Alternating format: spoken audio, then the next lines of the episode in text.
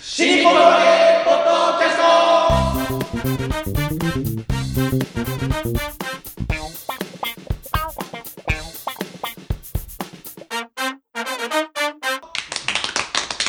はいどうも皆様こんにちはし日本の和芸ポッドキャストの時間がやってまいりました霊々者まる子でございます待ってました。なんかまばらな拍手ね、ありがとうございます広瀬和夫プロデュースこちらまる子満喫し日本の和芸という落語会をこちらに加えてね。不定期で、えー、何ですか不定期そうそうそうで、えー、成城ホールで行っておりますが、あーその宣伝のためにやっておりますこのポッドキャストでございますがまずは私が霊霊者丸子そしてそうだそう立川こちら です。はい。そうだそうだ。えーそうだそうだ満喫大のテーマ満喫です 我々のプロデューサーがこちら広瀬和夫です。そうだよろしくお願いします。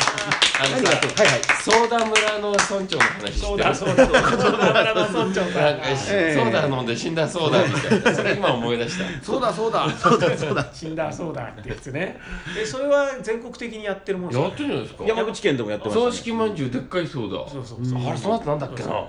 えー、そのソーダうまいソーダでしたよいやそんない短やそれ違うくなないそれ違います違う違うでごめん全然文化違うわいや全然違うもう日本じゃねえいやもうよやっぱりやっ日本じゃねえぱぞ日本だよ本当細かく習ってねえだろ習ってるよてめえは太ってるけどりアルファベットの順番間違ってんだろお間前違うねいや今日は最初から育てていいですね。うんです立川こちらですよろしくお願いしますこの後北海道行きますけどねこの人は、うん前回のね、うんあのーマルコさんが新宿の鳥を取りまだわかんないですよまだどこの寄せかわ新かん宿ない三です丁よ目だからね、でどうなもって放送は秋だから大丈夫だよ。そんな長くねえよすぐだよもう来週だわこんな新宿三丁目だから道楽亭っていう手も道楽亭もある道楽亭の鳥はね満喫師匠も鳥になってますけどねうんすごいね庄司君も取るからね。マジか俺まだ道楽亭取り取ったことないよいやいいんじゃないかなって。 そうなのそれで、あのちょっと疑問だったのね、うんはいつまりその石亭さんの立場の強さ弱さっていうか、なんか、うん僕が素人ながらね、はいこういろんなものを読んでたり話を聞くと、うん石亭の権力っていうのはものすごくあるみたいな、うん要するにその炎章師匠がね、はいえー脱退をしたとうん愛護協会を、はいでその時新潮師匠や男子師匠がついてって、うんはいでも石帝があの認めないと言ったことによって新潮師匠は落語業界に戻った的なうん話があったじゃないですか、そうですねね、はいあったじゃないですか、はい石帝が認めないと、その全てがうまくいかないという話があるというまあいろいろ例えばそのなんだろう例えば、えー亡くなった新八改め右長師匠の時もね、はい例えば、えー試験に落ちたけれどもでもうちは単独でも襲名させますよみたいなあ昇進させますよみたいなことを石田がやったんで、なんか落語協会はいやいやそれじゃあってことでなんか昇進を決めたみたいな話をものの本で読んだ覚えがあるんですけどね、うんでそれによってうん試験制度はなくなったとかね、うんうんいやでそこから出てくるのは要するに石帝の力ですよねはいすごいなってうん思うんですけど、でも新宿の石亭がね 例えば、はい仮にですよ、はいマルコを取りにするから,、はいうんだからコシラと満喫出したいって言われて、いや俺の力じゃどうかなとまず理事会落語協会に聞いてくれって言われて落語協会の事務方が断ったとうんそうすると、まだあのまず前提が間違ってるんですけど あのまだどこの寄せで鳥を取るかわからない のでそこ言っといた方がいいそこ言っほといたら方がいいうんあるでしょほらどっちが強いんだってで一番強いのはおさんどんってやつあるじゃないですか ネズミが壁を穴開けるとね、はい。だからだから何が強いんだと、ね太陽よりもく雲が強いとかそういうことで言うと、今ので言うと落語協会の事務方が一番強いわけですよね。違います違い ますって ことになりますよね。石定が一番です些細な問題だからだよね石亭がそこまで首を突っ込むほどのことじゃないからでもまあちょっとわかんない設よ定的にはお客さんが入った方がいいわけだから、うんちょっとあの目色うん目先のねことでもいいからちょっと毛色の変わったものを作りたいなって思ったとして、それはやっぱりいいことじゃないですか。だからそれはあの例えば円楽師匠が出るとかあの、ね、志らく師匠が出るかとかっていうほどの,、その大事件ではなく、まあ、あの一緒に会をやっている満吉さんとか小白さんが「えーいや新日本のワゲットもやってるから一緒に出るぐらいのことだったらどうかな」っていうことすら言えないぐらい落語協会の方が、つまり石定がいいかなと思ってもできないことなのかなっていうどうなんですかねその力関係って。大丈夫俺が答えてやるからお願いしますうんあのまず最最初ですから、うんまだ鳥を取るのが、うんここから実績つけてって、うん石帝側もあマルコって力あんだなってなってから初めて石帝側が動くと思うんですよ、なるほど、うんまだ動けないです、うん今回は本当のチャレンジ枠みたいなもんですからねなるほどだからここがうまくいったら次はちゃんと耳を傾けてくれると思います、なるほどそれまでは傾けないのが僕は石帝じゃないかなって思うんでさすが師匠、うんうんねどうですか今の、まあその通りその通りその通りないお前お前 古文得意だなお前古文っぽいなおっ生しゃきる通り方がおっしゃる通り俺はそれじゃ勝手にできねおすごいねいろいろ混ざったけど今今師匠と弟子のこのコラボみたいになってた大丈夫なんですよこうそうかどっちも得しないモノマネになってたんじゃないいやいや似てましたよ うん似てるのは似てんのよ似てますよ多分このメンバーで男子師匠のモノマネやると一番似てるの満喫師匠ですよ本当にそう似てる本当に、うだっていやそんなことはない同じだってあの地元が近いから、えそうだね地元じゃないですよ住居住居ねすただの住居やでっぱり住んでるとこ近いとくすね映りますねやっぱね本当かよ そんなしょっちゅう合わないバカだよこいいつや蕎麦屋の2階に住んでた時蕎麦打つのめっちゃうまくなったマジか嘘だよすげ えな白く師匠はでも練馬の家元のうちに住んでるけどあんまり家元っぽくないですねえ何言ってんですかもう急速に家元化してますよ今あら家どういう元か家元か広瀬さんはその家元に対してその暴力性をこう求めてるんじゃないです か求めてないですよ求めてないですよ別に全然そうじゃなくてそのい家やだから元のこの強い部分強い部分いやあのいろんな部分、うんえーそうですよ、いやだってそれで言うと、ええ割と最近白く師匠はもう毒舌で知られてきてそうでしょ毒舌だしあとマスコミにバンバン媚び売ってる しごめんごめん切ろう今のは今のは切ろうマスコミに愛されてる愛されてるしねねいやもうそれこそその一部のこの全盛期の男子師匠の後を追っかけるようないやそうそういうことではなくて単純にその口調とか口調ね、いや口調はだって真似させたらあれじゃないですか、ううんんバンダナ巻けばいいんじゃないバンバンダダナナバンダなうちの師匠ね、そうだってうちの師匠あれですもんああちょっと今日笑い少ないなと思ったら必ず男子のモノマネ入れてきますからそれもちょっとどうなんだそろっうからそっから立て直しますからねすちょっとどうなんだろうそれはげえってなりますよ外で見てて立川流ででも男子師匠の真似をしてそっくりって人あんまいないですねうんあのええ自分の口調のまま家元が言う発言をするうんタイプですよね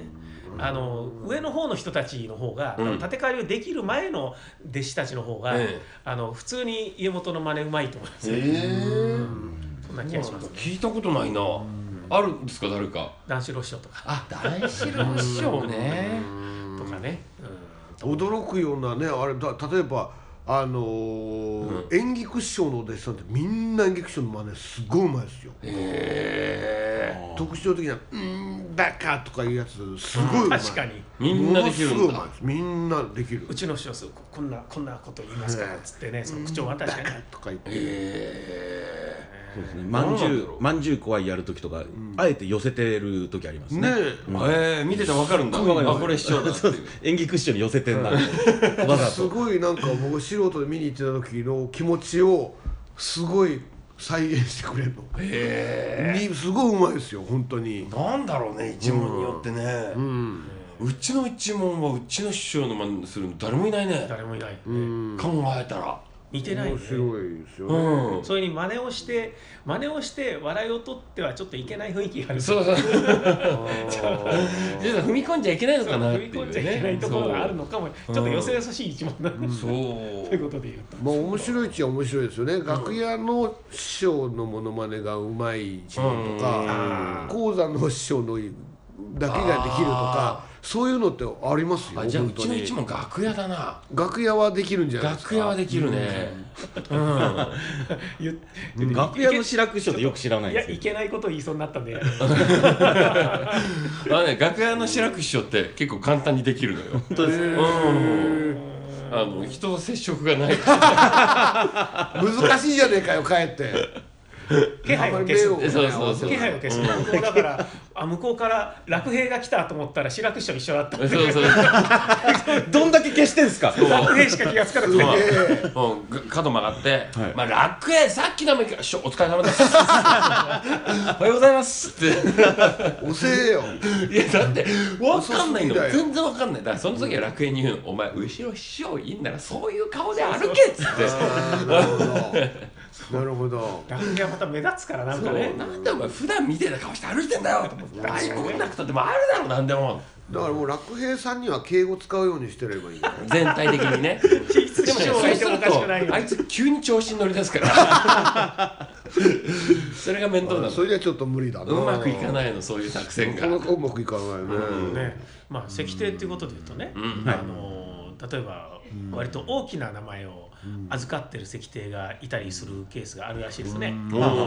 はあ例えば、例えば何でしょう例えばもう言わせたいですね聞いてみたい。 例えばいやえ男子です男子男子は預かってないでしょ。今いわゆる昭和の名人と言われる人たちからの系譜の名前で、つまりあの CD のジャケットとかで見るような名前で、空き名になってるのってどれぐらいあるんですか、結構少ないですよね。もう意外とほぼないでしょあれはほぼないあのおばあちゃんが得得得意な人のやついますけどいますいますけど芸協にいますよ。は、えー、と継いでらっしゃいますそうなんだついで長いですよ、結構もう。そうなんだ、ね俺入門して浅いから分かんないこといっぱいあるのよ新作なんですよ。芸協は特にどんどん襲名しますからあねーだから辛くもいるし、うんえね、えーあとなんだまあ流行もいるし、えそうですねえあとなんだろう。まあだからえ。ーえ琉球も琉球もいますね琉球琉球なんてね琉ト球ップの名前そですうから琉ね球もいるし、ねでコナンもできたし、うんこれはもうできたそうですね粒子が空いてるんですよねそう粒子がいてるんです春ね風亭粒粒子子がいてますね、これも立川粒子はいるけどねそうな音が同じになっちゃうからうん春風そう亭粒子あねと月の矢があるからああれですけどまあ立花や遠鏡っていうのもありますしあ遠鏡ねまああとそれあれはでも継ぎにくいですなよかなか難しいですよねねあと三遊亭円章はもちろん入ってますね遠照なでもだから、まあ、揉めるやつ昭和の名人ということでいうとほら立花遠鏡って音源が残ってないから、はい我々の範囲中じゃないじゃないですか,、はいそれでいうと本当古参、ね、文楽というでしょ、ということですよね場所もいると。そうですね、っていう中で、えー空いてるのは、ん多分新そうねですね新章新うん新え章え新章空いてます新章空いてますその前に新潮が空いてますから新ね新章も空いてる、でも身長が空いてることになると男子も空いてるくらいの話になってくるので、うんまあその前にねね新章、まあ、文楽もいますから文楽古参、うんまあそだのから辺の世代で言ったらで、ねもちろんその炎症っていうのが空いてることに関しては雪解けしてからという話ですよね。うんまあ炎症になりたがってる方もねいらっしゃいますからねまあ実は俺もなりたいしねえ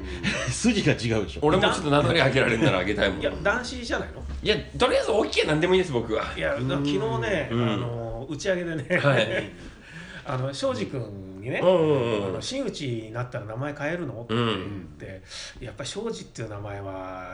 う真打ちっぽくないですよねって言われて、うんうんでも真打ちっぽい名前ってあの一門にすでにある名前ってあんまり残ってないよねうん男子しかないんじゃないって言って、うん男子は無理でしょっていや早いもん勝ちじゃないうん早くしないとこしら取っちゃうよって、うんなるって言ってるから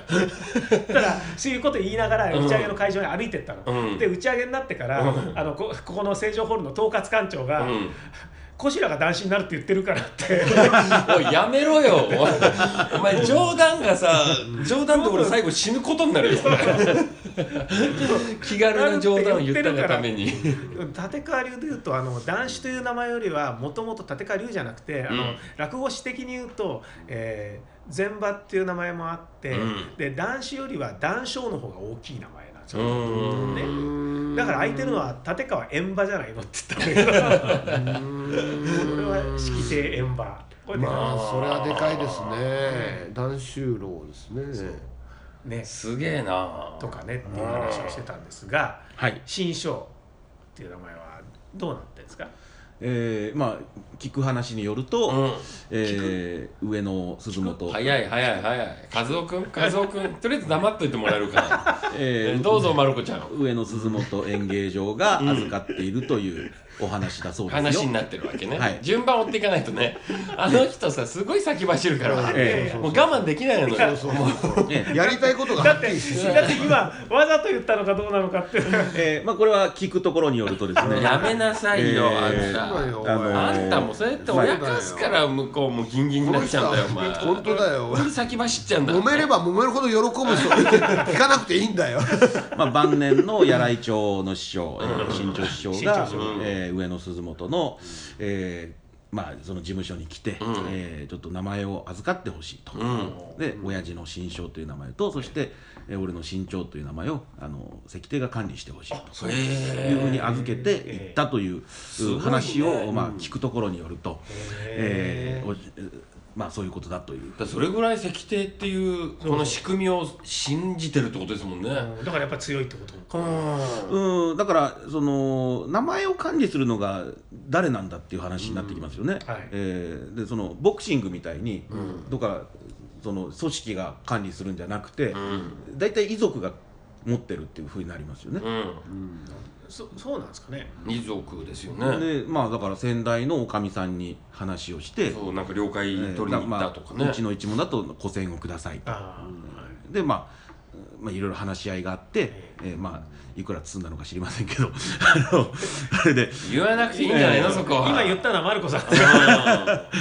うん、であいいわよということでそうするとあのもう先々代ぐらいから伝わってる古銭っていうハンコをねあーそのおかみさんから頂いただいて。あじゃあ反抗買ったみたいなもんだよねそれ はねうん、ハンコ買ったっていう語弊がすごくあるんですけど、うん、ハンコ21じゃない から、ハ反抗会に行ったわけだよみんなンコね屋さんじゃない。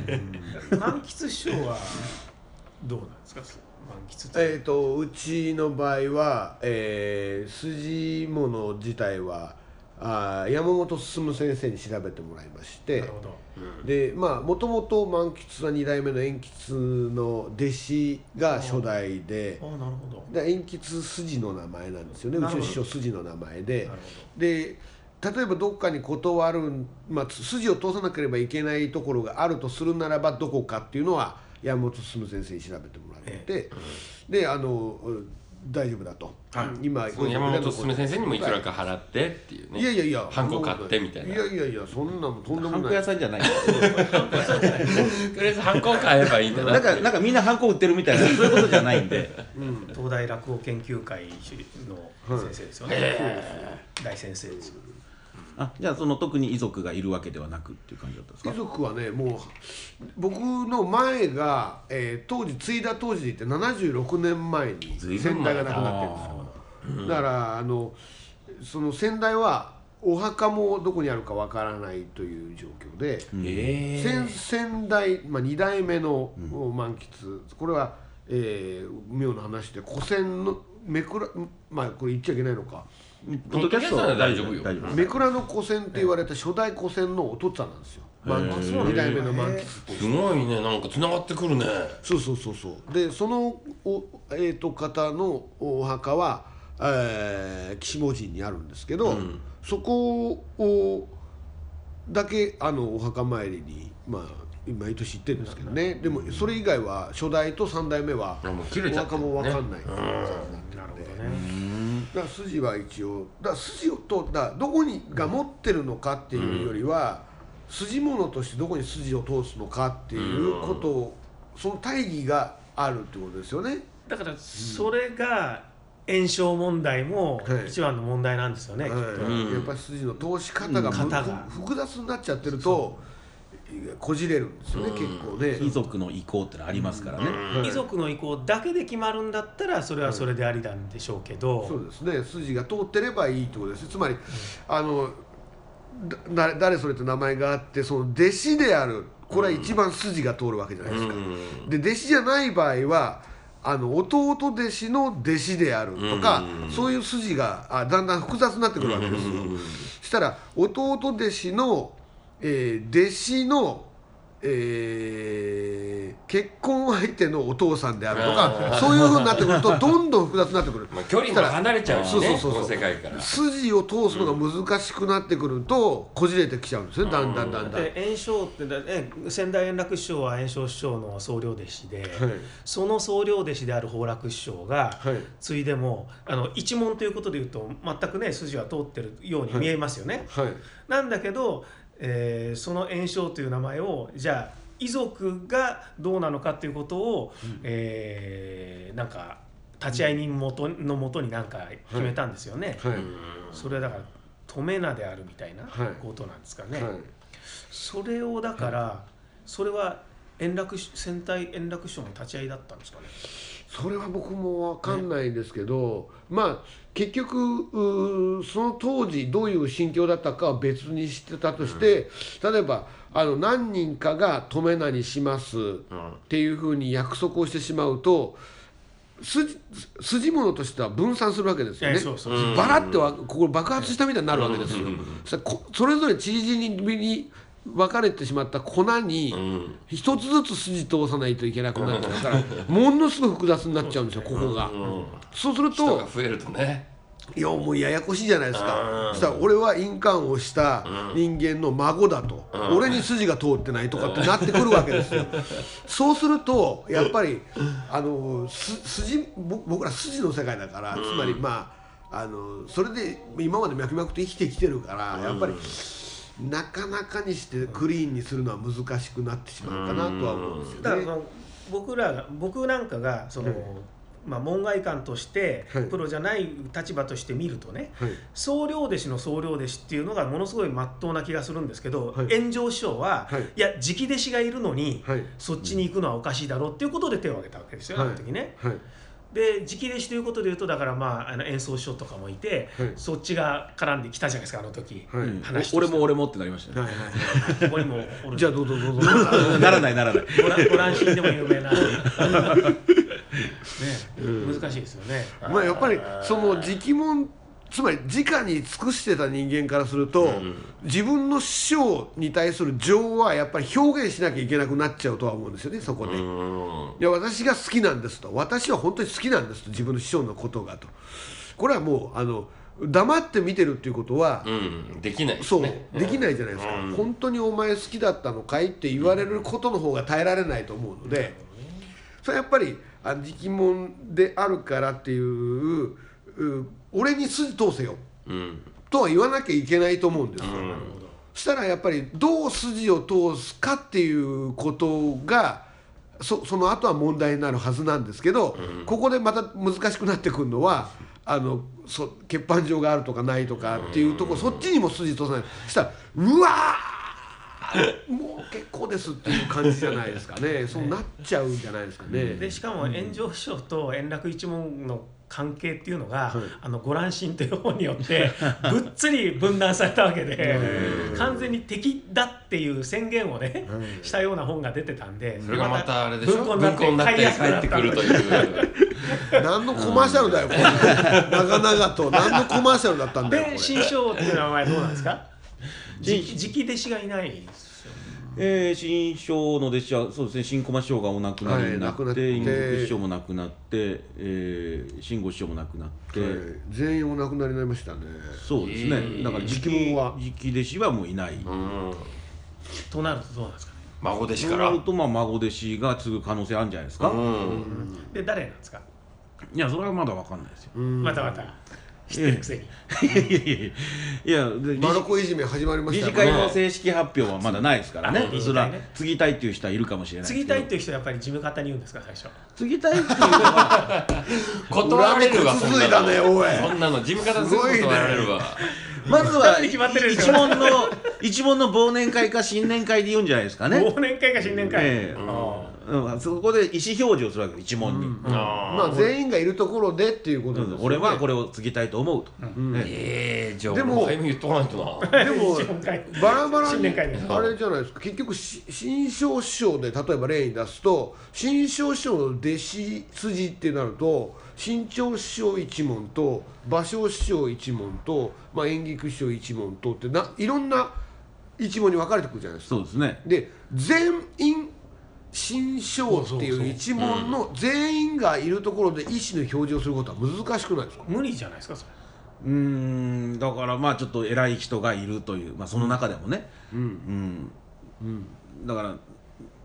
ミキスケとかはちょっと違うよみたいなね、うんうんそうそうじゃない、だからいや下のなんでそ方こ下の方の真打ちがだねからさうんよりはこう上の方の真打ちがいるあこんたこまたちょっと根回しのこと忘れてんじゃない のなんですかだそかうよお前やっらといた方がい先いよに頭に話しといて、で通すっていう方法を取るってことじゃないの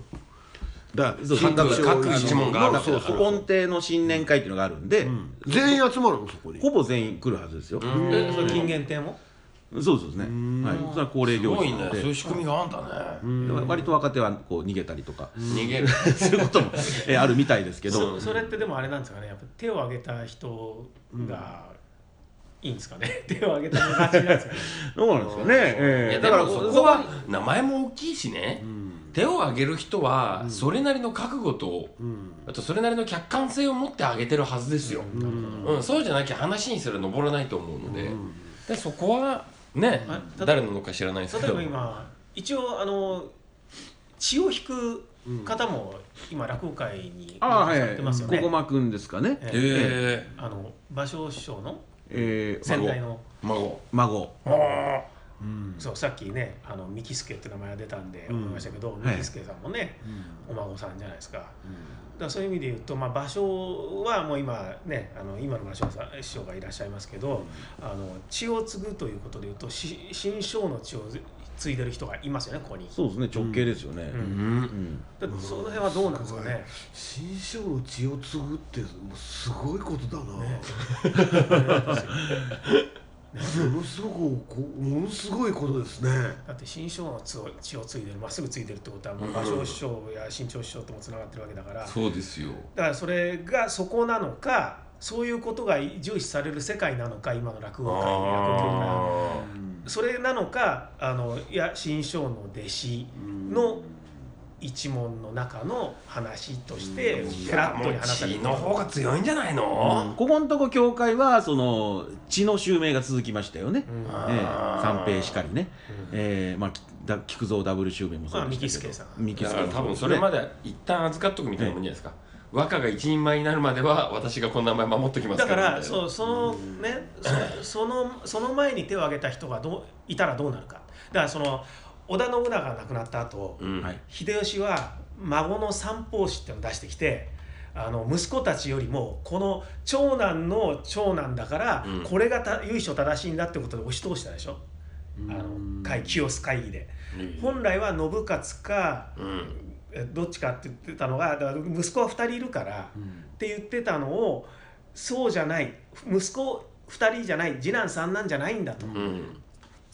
長男の長男がいるんだからこれなんだってことで秀吉が押し切ったことを考えると、うんそそのまつ小まっとうな正当な後継者ってどこかっていうとだだ例えば圓生師匠の場合はあの弟子の弟子っていうことですけど、うん今度は血で言うと、うんあじゃあ芭蕉は新生のせがれの、うんさらにその孫ってことになってくるととかってね、うんいるじゃないって話をん出してきてだ例えばあの新生を継ぎたいという有力な人が出てきたとして、うんはいそれに対して「ちょっと待った」とううん「いるじゃないか新生師匠のうん血を継いだやつが」歴史としてはここにいるだ彼がいろるじゃろここにいるだろうね新年会やったらいるわけじゃんここにいるだろうはいはいはいはいこいつを差し置いてそういうことお前言うのかみたいな話になったりしないですかね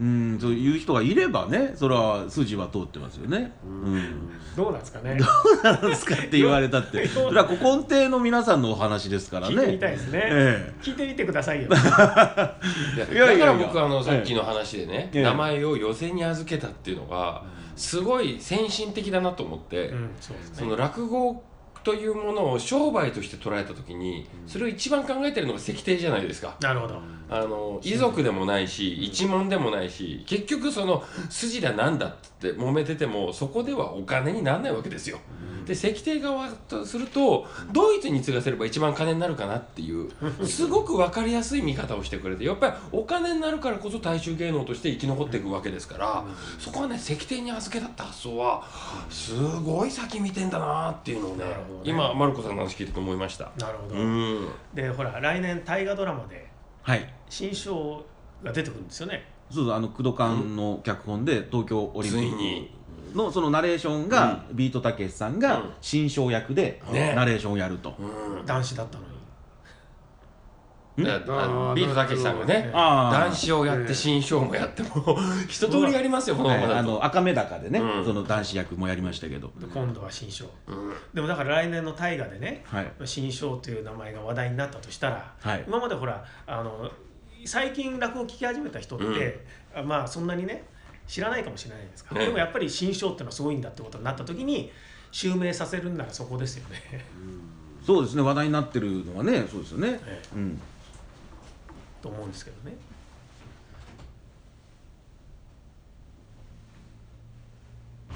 続けてみてなんかカンカンカンって音がしたからそうそうそうねエアコンか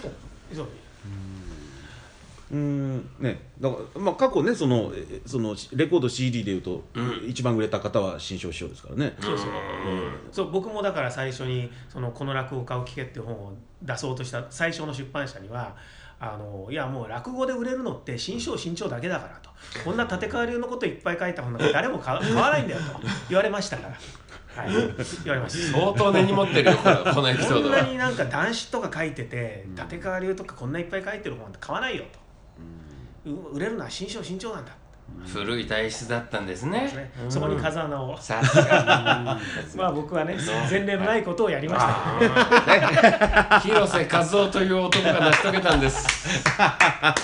笑ってんじゃないよええすいませんいバカにしてんだろお前やいやいやいやや、めねろよいやし新しい新章生まれてくれると嬉しいなと思いますよお、うねえ、でもそれは古今亭の皆さんが決めることですからね、ええ、 でも古今亭の皆さんが決めることというよりは石亭なんですよねやっぱり。あのまあ最終的にはそうですだねからそこはどうなんだかいやな。つうか俺も一票欲しいなそしたらいいか悪いかみたいの一票一票ないかなそ立れて替え流の中だって一票ないのに。ないはぶられてんだそうなんかね投票権みたいになったら面白いのにね今立て替わ流ってそういう全員で投票することないんだないですねでしょ。全くないですね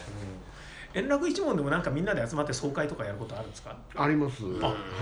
ほど。みいんな意見言うんですかこれとうん言いますね投票権持ってんの投票権っていうマンかキちゃんは意見を言うう権利は前座以外はみんなありますあるんだへえすげえなまああの円楽一門はやっぱりね。先代がちゃんと組織を作りましたからね、はいそういう意味で言うとうねん事務方っていうのはないけど、はい一門の組織を作りましたからねこの4人が幹部なんだとかこの誰々がこうなんだっていううんそうじ完全事務方はいないですけど芸人の中に事務局はあるんで、うんその毎月1回集まってそこは話し合いの場所があって、うんそこにあの、えー周辺から寄せられた議題を提出して議論して全体化っていう構造はできてますすごいね立川流はもう今理事っていないんだっけ理事はいない感じですね感じその曖昧なだんだんだんだんこう組織が薄くなってないですか大丈夫ですか そう大丈夫ですかいや元に戻った感じよ元に戻った、うんだからその男子独裁のその男子がいなくなっただけではいもうみんな個人でやってたからただそれこに戻ったっていう感じうんなるほじどゃあね真打ちとか誰が決めるんですかその師匠が決めるようになってくんじゃないそうそれもねうん僕、この間ちょっと聞いたんだけどねあのある 立川流の今結局真打ちって誰が決めるのっうんて聞いてでトライアルをやるやらなきゃいけないのかやるやった方がいいのかっていうことで言うと、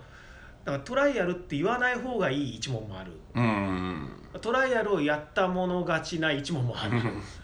でオタクはどうなのみたいな話をして、うん師匠が決めるんですかねみたいな、うんそこはどうなんでしょうそのもうそ制度がねすごくこううんないですね曖昧になってる、ね各師匠の判断というそうまあその何理事会があった時に前座はどんなに短くても3年はやらせよそうそううそうというのは一個決まりましたけど真打ちの決め方っていうのはね、うんまだ今んとこ割とそこまでほらあのひ孫弟子が育ってないからそあの決めようもなかったんでしょうねうね、うんでもそろそろほらあの談笑一門の2つ目2つう目ん売れてるし、ねこしら一門においてはもう前座すらねうん育ってきてるわけだからそうですそうですそうでねすええ最近人気も急上昇の歌手君がいて、ちょっとねどうなるのかちょっとこれからまた一波乱二波乱あって、そうですね面白いところかもしれないし男子っていう名前を誰かが継ぎたいって言った時は誰が権利を持ってるんですかね、まそれはもうま松岡家うんそうじゃないですかそこはでもそうかもしれないでうすね、ん僕はそれでいいと思いますね多分あれでも CD とかうん本とか、そういうものの著作がどう映るのかとか映んないでしょ名前が変わっいやたどとうこ映ろるでのかって目にでしょはい我々うのんしあの消費者から、